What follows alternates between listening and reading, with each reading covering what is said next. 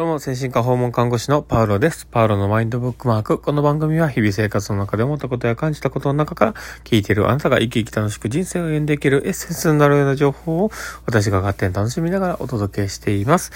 ということで今日も収録を始めております。皆さんどうお過ごしでしょうか？えー、今日はですね、まあ今週最終日ということでですね、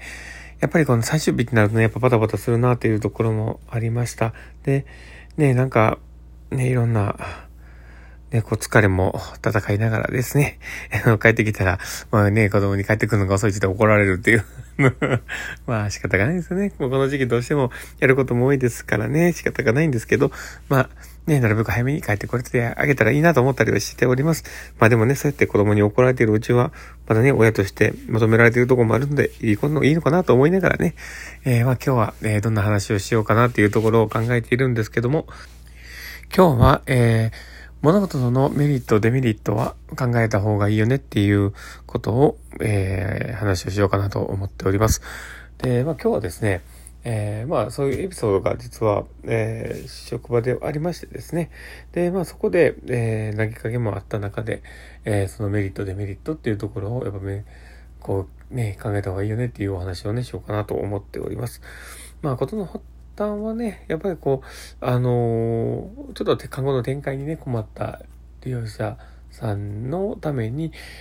ちょっとね、お手紙をしようかっていう方向で、えー、まあ、スタッフが一人動いていて、で、それをしていいですかっていう投げかけが、えー、LINE であってですね、そこで、まあ、あのー、自分やったらやるかなみたいな、えー、感じで、ちょっと周りも言っていたのでね、そのお話をしたんですけど、ちょっと客観的に見ていた調子の方からね、そこら辺が話があって、まあ、実際ね、確かにその、ね、何かをやるっていう行動の一つの、あの、指針というか、やっぱり考えていく中で大事なポイントじゃないのかなと思っていて、で、人が何かを選択をして誰かに何かをしてあげるとか何かをこう提供するっていう時に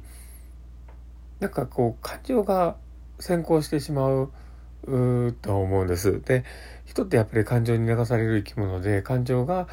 やっぱりインスピレーションとつながっていてポンって行動しやすくなるとは思っているんです。でただそこであの感情に流されてこういう物事を選ぶ時っていうのはやっぱりメリットとデメリットを普段ちょっと距離を置いた中で考えてると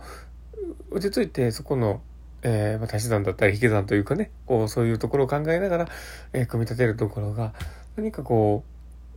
ポンとインスピレーションで行動してしまうことでなんか分からなくなってしまうとか見えなくなってしまって、えー、まあ後からあそんな要素があったんだなって気づいてあのちょっとあの握手だったなということをこう考えてしまうということがあると思うんですよね。なんで、まあ、実際ねその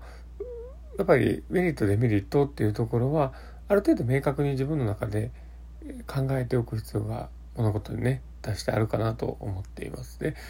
特に自分の中のえー、指針みたいなものっていうのはやっぱり持っておく必要があってじゃないとまあそこに沿ってね物事を決めていくっていうことの行動指針がなければやっぱりそのメリットデメリットを考えた中でもそのメリットデメリットが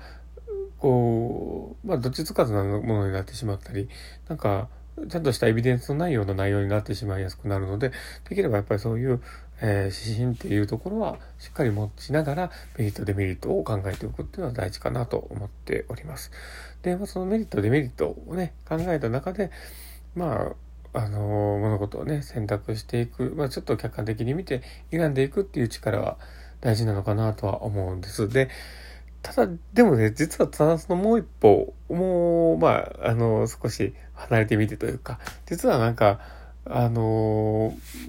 こういう話があったなと思ってて、何で聞いたのかは僕ちょっと覚えてはないんですけど、えっ、ー、と、なんか、チェスかなんかで、あの、パッて思い立った、あの、戦略と、あの、しばらく悩んだ上でのこう決定する、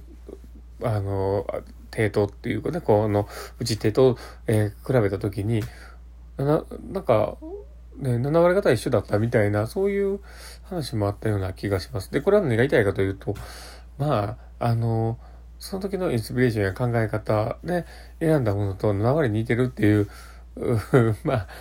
行動が同じになってしまうという、そういうような多分、何の流れの話だと思うんですよね。で、そう思うとさっきの話とちょっと矛盾してるんじゃないかとはなるんですけど、ただ、そこの残りの3%に、あ、30%に入ってしまうというか、あの3割に入ってしまう、えー、可能性を考えるときに、やっぱり失敗できないシチュエーションもあるでしょうし、なんかまあそこがね、許されない、えー、ものだったりね、そういうこともあると思うので、まあ、そうだ時に少し離れて、えー、やっぱり自分の中のいかにこうメリットデメリットを含めた思考がまあ、直感的にやっていくのか、まあ、そこのね鍛えていけばいくほど多分その直感的に判断するっていうところがよりそういうあのメリットデメリットを考えることがですねなんかあの息をするようにできるようになると思うので、まあ、そこになってくると本当にそういうねあのその瞬間で選ぶものの、まあ、と、まあ、しばらくね、抱え込んだところのあ誤差というかね、そういうものっていうのは本当にないものになっていくんだろうとは思うんですけど、ただやっぱりそういう、ちょっとこう、なんか自分の中のスキルとしてね、あの、少し客観的に、えー、メリットデメリットを捉えてでそこにプラスアルファやっぱりしっかりとしたエビデンスだったりなんかこう行動指針みたいなものをきっちり持った中での選択っていうところが大事かなと思っております。まあ今日はね、そういった話のことをですね、あの、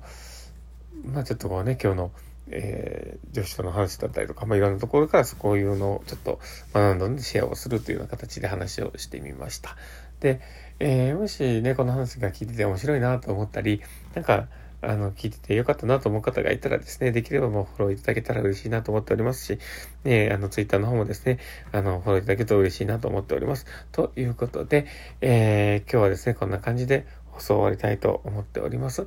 で、ね、この放送とね、出会った方がですね、本当になんか、ああ、よかった、なんかプラスになることを聞けたとかって、ね、本当に思うと、まあそういったね、似たような情報をなるべくあの発信していくようにはさせてもらいたいと思ってますし、なるべく毎日更新をしたいと思うので、えー、もしよければ、あの、聞いて、聞いてあ、やってくださいということで、はい。